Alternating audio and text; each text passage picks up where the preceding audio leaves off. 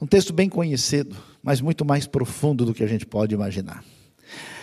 Lucas capítulo 15 diz o seguinte: Todos os publicanos e pecadores estavam se reunindo para ouvi-lo. Mas os fariseus e os mestres da lei o criticavam. Este homem recebe pecadores e come com eles. Então Jesus lhes contou esta parábola: Qual de vocês que possuindo cem ovelhas e perdendo uma, não deixa as noventa e nove no campo e vai atrás da ovelha perdida até encontrá-la. E quando a encontra, coloca alegremente nos ombros e vai para casa.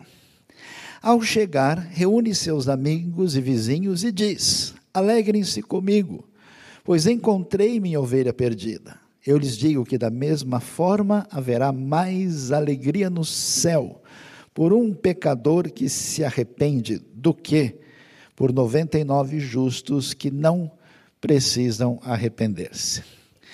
O Evangelho de Lucas é muito especial porque é um evangelho ah, que coloca atenção nas pessoas que de alguma maneira estavam ah, rejeitadas no sistema ah, dominante no contexto do Israel do primeiro século.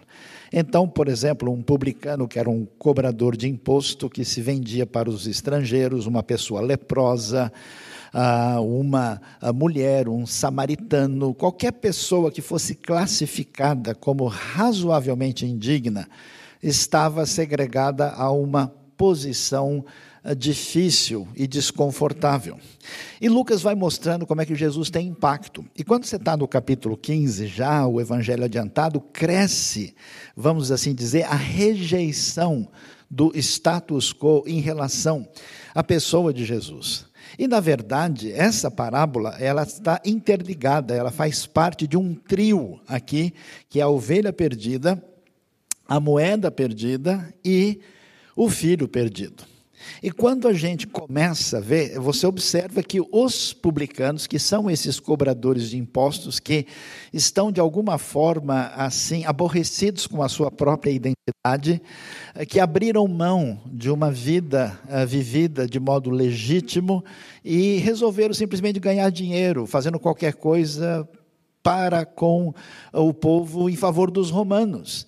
E essas pessoas, ao mesmo tempo, encontram um sistema religioso corrupto e problemático, eh, no qual eles não confiam e eles são muito rejeitados por eles. E os demais, que são essas pessoas que estão numa situação moralmente difícil, tanto do ponto de vista social, como até mesmo do ponto de vista real, os chamados pecadores, começam a ouvir Jesus. E nesse momento aproximam-se ali os mestres da lei e os fariseus, as pessoas ligadas à religião. E essas pessoas têm muita dificuldade com Jesus, por quê? Porque os religiosos, eles eram muito sérios. E eles não admitiam que uma pessoa pudesse ser considerada digna da comunidade, de participar dos encontros na sinagoga e de ser de fato alguém que tem comunhão e relacionamento se eles não se arrependesse. Mas o arrependimento não era assim como a gente imagina. Era muito mais exigente. Esse arrependimento tinha que ser uma confissão pública mesmo. A pessoa tinha que chegar a dizer diante de todo mundo: oh, eu estou absolutamente arrependido porque eu estava errado. Ele tinha que oferecer uma compensação por aquilo que ele fez, não era só dizer que estava errado, é tipo pagar a conta, é como que alguém quebrou uma vidraça em algum lugar e não diz desculpa, mas vai ter que pagar lá pelo que fez. E, além disso, ele tinha que comprovar sua sinceridade. Então você imagine essa situação que essas pessoas assim desqualificadas, elas estavam absolutamente expulsas e distanciadas. E aí aparece Jesus e Jesus tem um comportamento muito estranho, porque Jesus, na verdade, é visto como um mestre, ou seja, um rabino, que anda ali junto ao mar da Galileia, e qual é o problema? É que Jesus, que está chamando atenção, que tem muita gente indigna, gente que não tem muito valor, está se aproximando e querendo ouvir muito o que ele diz. Ele está juntando um tipo de gente que ninguém quer perto de si. E aí, quando ele faz isso, esses religiosos começam a dizer: olha que absurdo, este homem recebe pecadores e come com eles. Qual que é o problema? O problema é que para você se relacionar, para você cumprimentar, dar um bom dia para uma pessoa dessa, você tem que exigir dele que ele se arrependa direitinho. É mais ou menos como muito religioso do nosso contexto evangélico, quando vê uma pessoa tentando se recuperar de um caminho assim problemático, diz: Não, quero ver se ele se arrependeu mesmo. Quero ver se o indivíduo, não, porque para mim esse negócio aí, ó, ele já conhecia a palavra. Ele é muito parecido com a gente, esse tipo de pessoa. E aí, ah, diante disso, é curioso que Jesus, percebendo o zum, zum, zum, esses religiosos ali, né, falando, olha que absurdo, tá vendo esse cara aí, não tem nada, olha com quem ele está andando, olha que coisa. E aí, Jesus então conta a parábola. E a parábola que ele conta chama atenção, preste atenção, porque essa parábola tem como endereço os religiosos. É para eles ouvirem, já que eles estão ali do lado e fazendo essa acusação contra Jesus. E por isso ele vai dizer qual de vocês que, exatamente para esses indivíduos ouvirem, possuindo cem ovelhas e perdendo uma, não deixa as noventa e nove no campo e vai atrás da ovelha perdida até encontrá-la. Bom, ovelha tem a ver com pastor.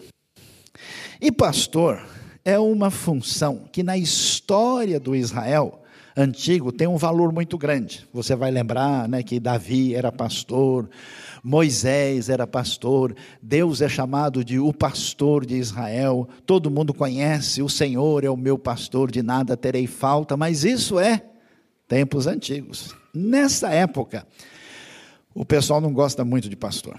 Por quê? Porque a sociedade mudou.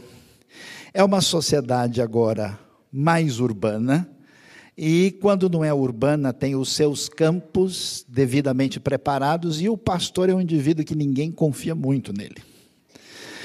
Por quê? Porque o pastor sai com essas ovelhas para lá e para cá, e sabe como é que é, né? A ovelha dá uma escapada aqui, come uma horta lá, vai para um lado, vai para o outro. Então, na verdade, a figura ligada à ideia do pastor é uma figura que Jesus vai usar para fazer comparação com os fariseus e com os mestres da lei. Então isso pesa para eles, porque é uma comparação que eles não querem ouvir, porque nesse momento a figura do pastor nessa realidade social não é bem vista, não é bem-vinda. E, na verdade, ah, quando ele diz isso, ele vai então falar sobre um pastor que tem 100 ovelhas, o que é uma quantidade grande demais para um pastor tomar conta, especialmente nesse contexto.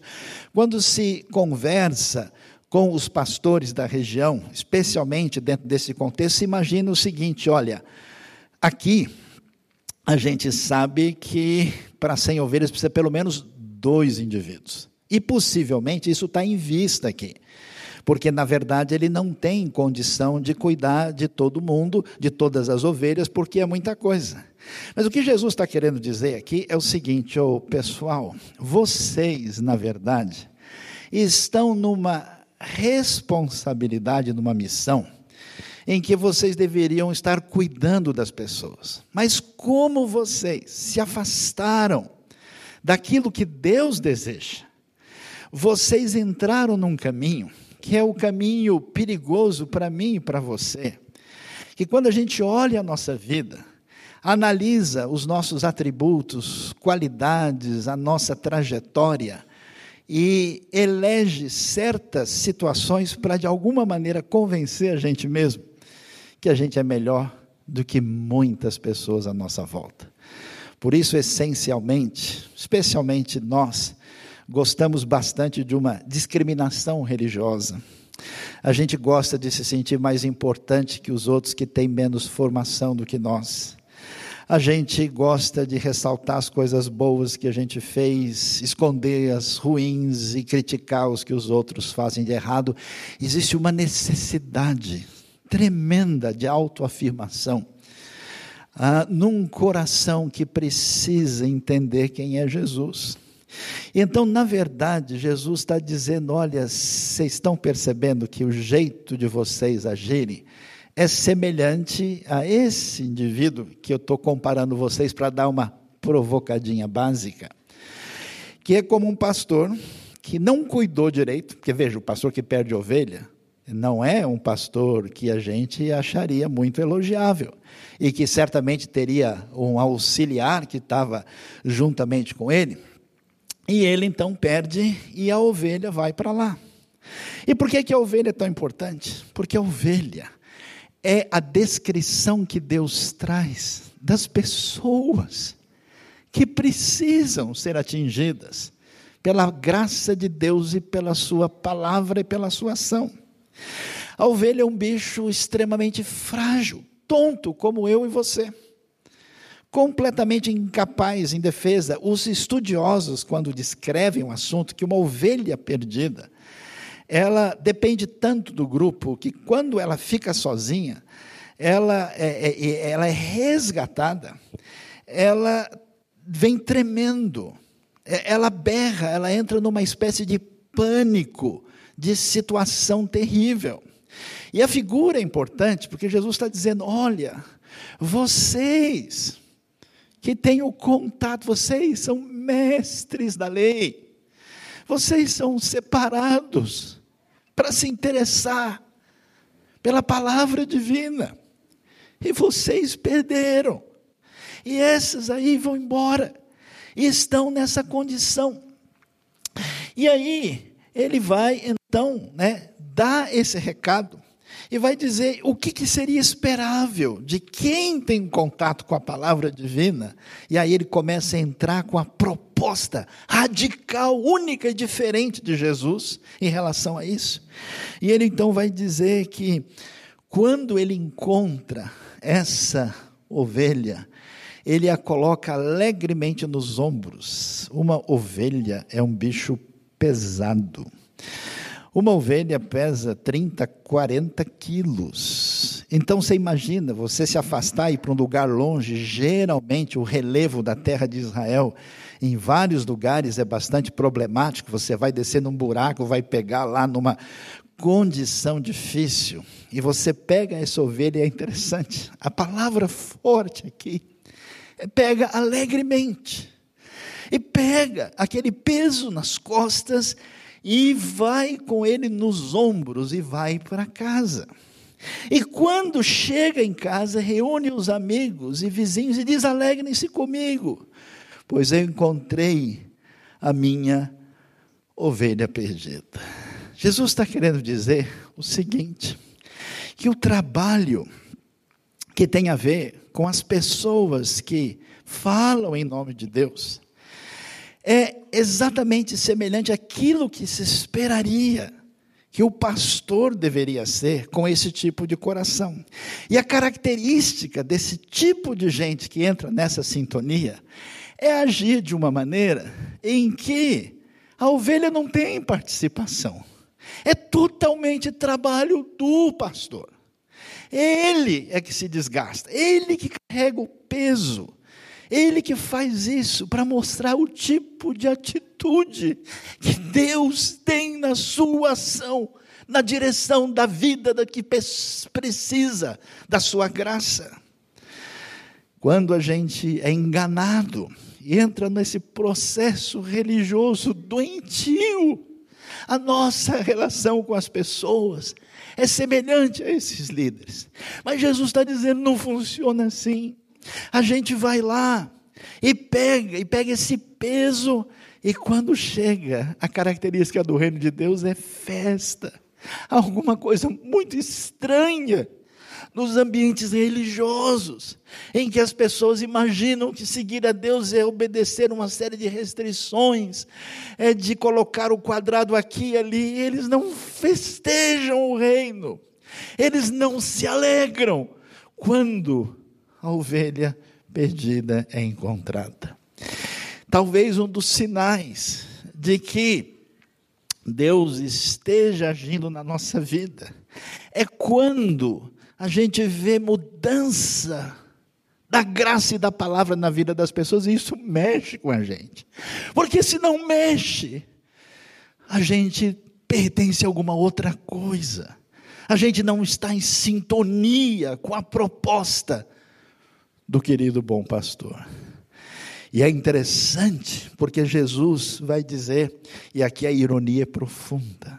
Ele diz: Eu lhes digo que da mesma forma haverá mais alegria no céu por um pecador que se arrepende. O curioso é que esses religiosos, em vez de perceberem que esses cobradores de impostos desonestos, que esses pecadores, que essas pessoas que resolveram desobedecer a Deus, não dentro da sinagoga, não dentro do ambiente religioso, mas lá fora, de maneira escrachada, que essas pessoas estão sendo tocadas, estão sensibilizadas, estão interessadas em ouvir sobre Deus. Eu tenho ficado impressionado na minha vida.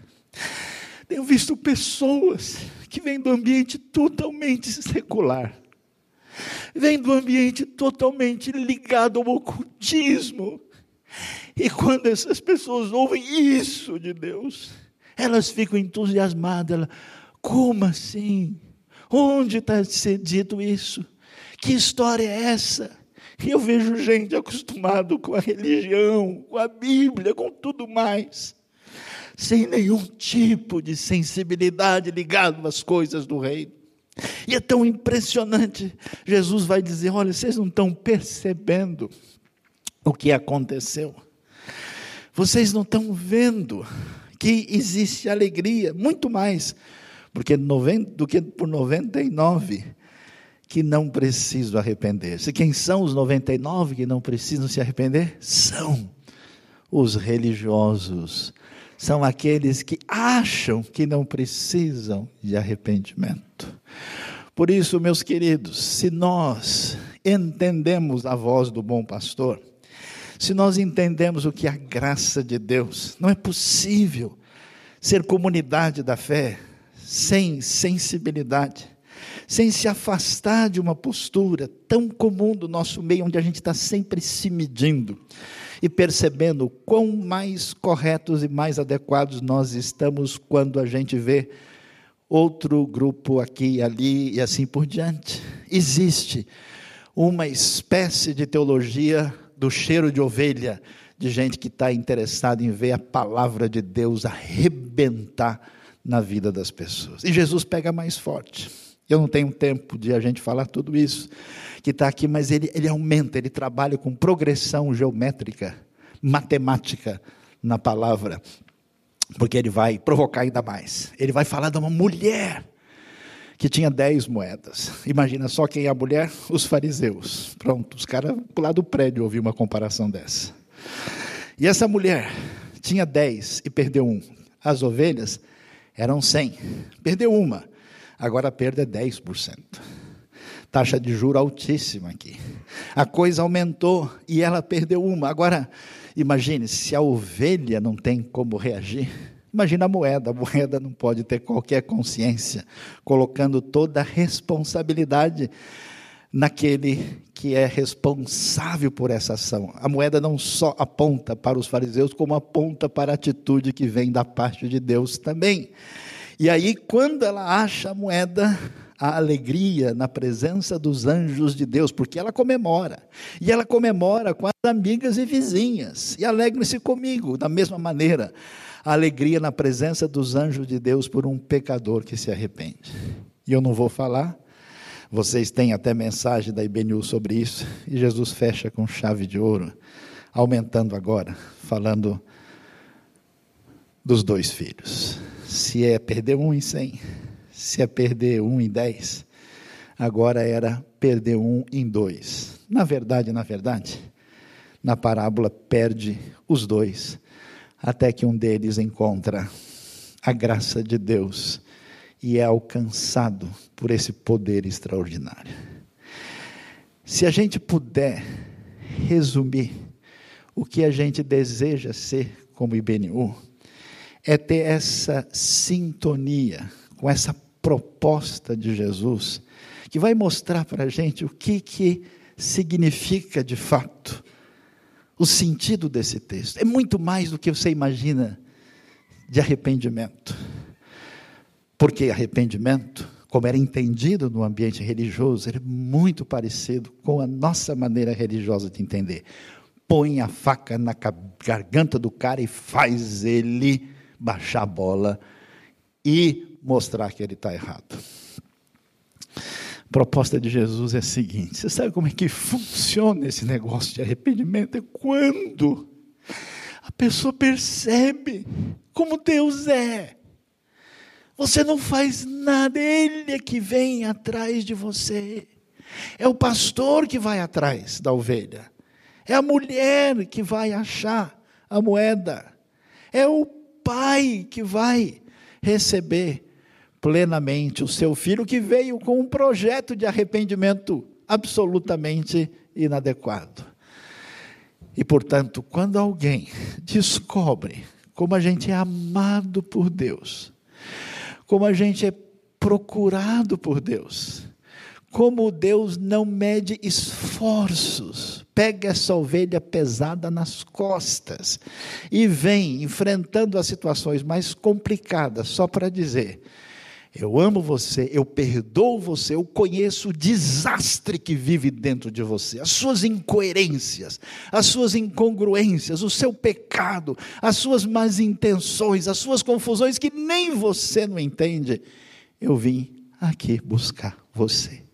E quando isso bate a nossa porta, isso atinge o nosso coração, a resposta do Evangelho é: ninguém segura um negócio desse arrebenta-se de tal forma aquilo mais perigoso que pode existir na sua vida, na minha vida, que é o problema nosso o tempo todo, que é um só, que chama-se fugir do amor de Deus. E por que a gente foge? É que a gente constrói as nossas tolas separações, os nossos sentimentos estúpidos que tentam estabelecer a falsa convicção de que, de alguma maneira, a gente é muito mais gente fina do que aquele indivíduo lá. Mas quando Deus escandalosamente arrebenta a nossa defesa para mostrar o que é amor incondicional, o que é graça de Deus, aí sim existe arrependimento de verdade. Deus abençoe a nossa vida. Deus renove a força do nosso coração. Deus nos permita ser atingido poderosamente por essa coisa inexplicável da pessoa de Cristo Jesus, nosso Senhor.